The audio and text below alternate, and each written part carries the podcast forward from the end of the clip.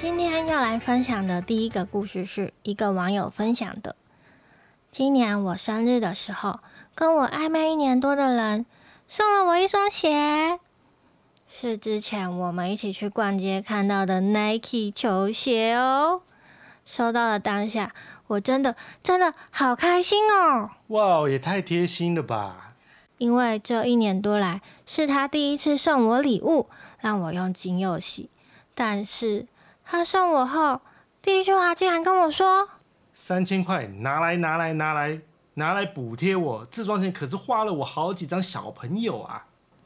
因为他很容易因为一点小事情就生气不开心，我就用开玩笑的方式跟他说：“不可以这样哦，送人家礼物还要人家补贴。”他就生气的说。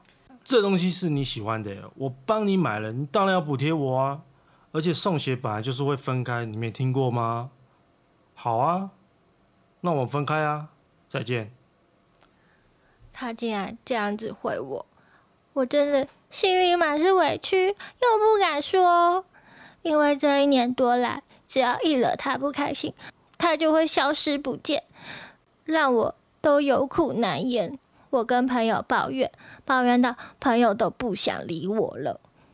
大家都叫我赶快跟他分开，不要再暧昧下去了，浪费青春。他只是玩玩的，但人家就是放不下嘛。好啦，我没有给他三千块哦，那时候刚好身上有一千元，我就先给他一千块了。啊，你还要给他一千块？请问稀饭要加盐？如果是你们，还会继续暧昧下去吗？有问过他要不要在一起，但是他都不给我明确的答案。可是我自己又放不下他，实在好苦恼哦。我觉得哦，这个一定要分啊，因为他一定是在利用你。我也觉得，我觉得你的朋友说的很对，这样子就是浪费青春啊。感觉他就只是玩玩的，而且你们都暧昧一年了。其实送鞋这招蛮好用的，因为你送鞋是人家还要再补贴你，所以你等于没有花钱啊。可是通常人家都是补一块钱呢，所以他开大绝啊，他补三千块啊，他开副本哦，补好不满，是在打电动吗？对啊，补好不满。而且如果我们说了叫你放下，你你也放不下他吧？也是要你自己真心真意的想要放下，才有可能放下。大家讲再多，你还是会放不下他。我们要来讲第二则故事哦。两位好，我是住在台中的养乐多。是蓝色包装，还是黄色包装，还是红色包装呢？你管人家？你住海边哦。你怎么知道我住在沛纳海？那是手表的牌子吧？这没有叶配，没有叶配哦。但也欢迎手表的厂商找我们叶配，因为我的手非常漂亮。你确定吗？我大学的时候有一个很好的同学，是那种上下课都天天腻在一起。如果我自己走在校园，大家看到就会说：“诶，你的双胞胎呢？”总之就是一起吃饭，一起上课。除了离开学校后，我真的真的没有想到真心真意的交朋友。结果有一次期末考的时候，老师说可以翻笔记考试哦。那个同学跟我借了笔记，拿去影印，影印就算了，还印给全班同学，一种借花献佛的概念。而且影印完后，我看到大家手上都拿着我的笔记，其他同学就跟我说谢谢，然后我就翻了一下笔记内容，咦，怎么比我的笔记多了两题我没有的题目？结果他印给了全班同学。包括那两题我没有的题目，却没有印给我，没有印给我，哎，太坏了吧！我当下觉得好惊讶，也好难过，心想会是我误会他吗？不可能。我就去问了他，哎，怎么有多两题题目啊？你怎么没有印给我？他竟然说，哦，我怕老师看到大家都一样的笔记。会怀疑？哇塞！全班同学都拿着我的笔记了，有差这两题题目吗？而且只有我没有哦，老师还不会发现吗？事隔多年，现在想起来还是觉得，天哪，他怎么这么坏心？再也没有联络了啦，就想说给你们听听。听海哭的声音，听。海哭的声音，听。海哭的声音。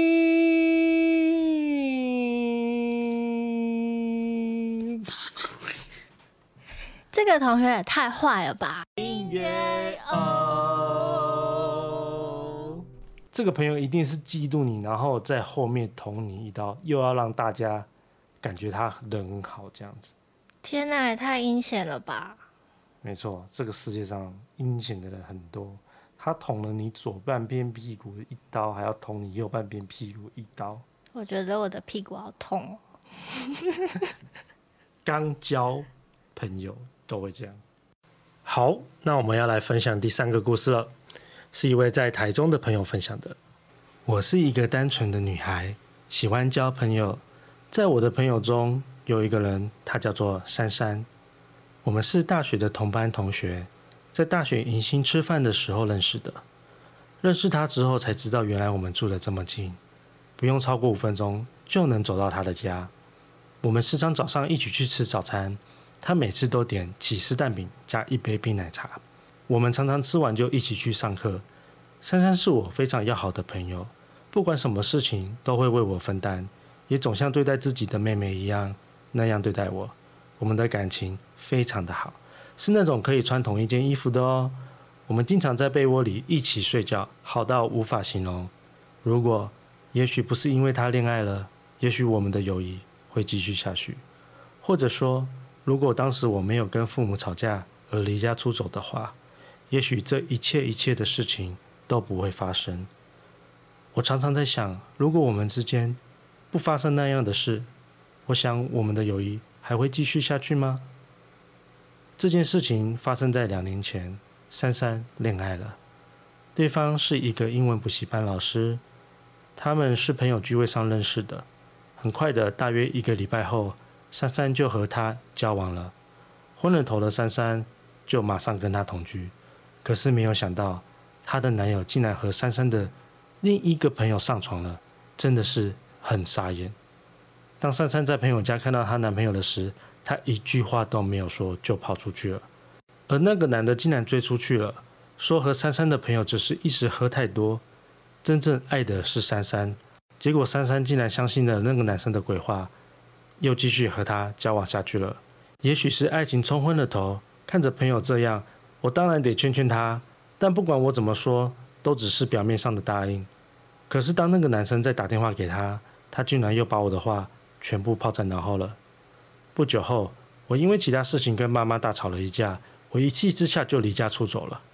这件事珊珊也知道，于是我自己就找了一个地方住下来了。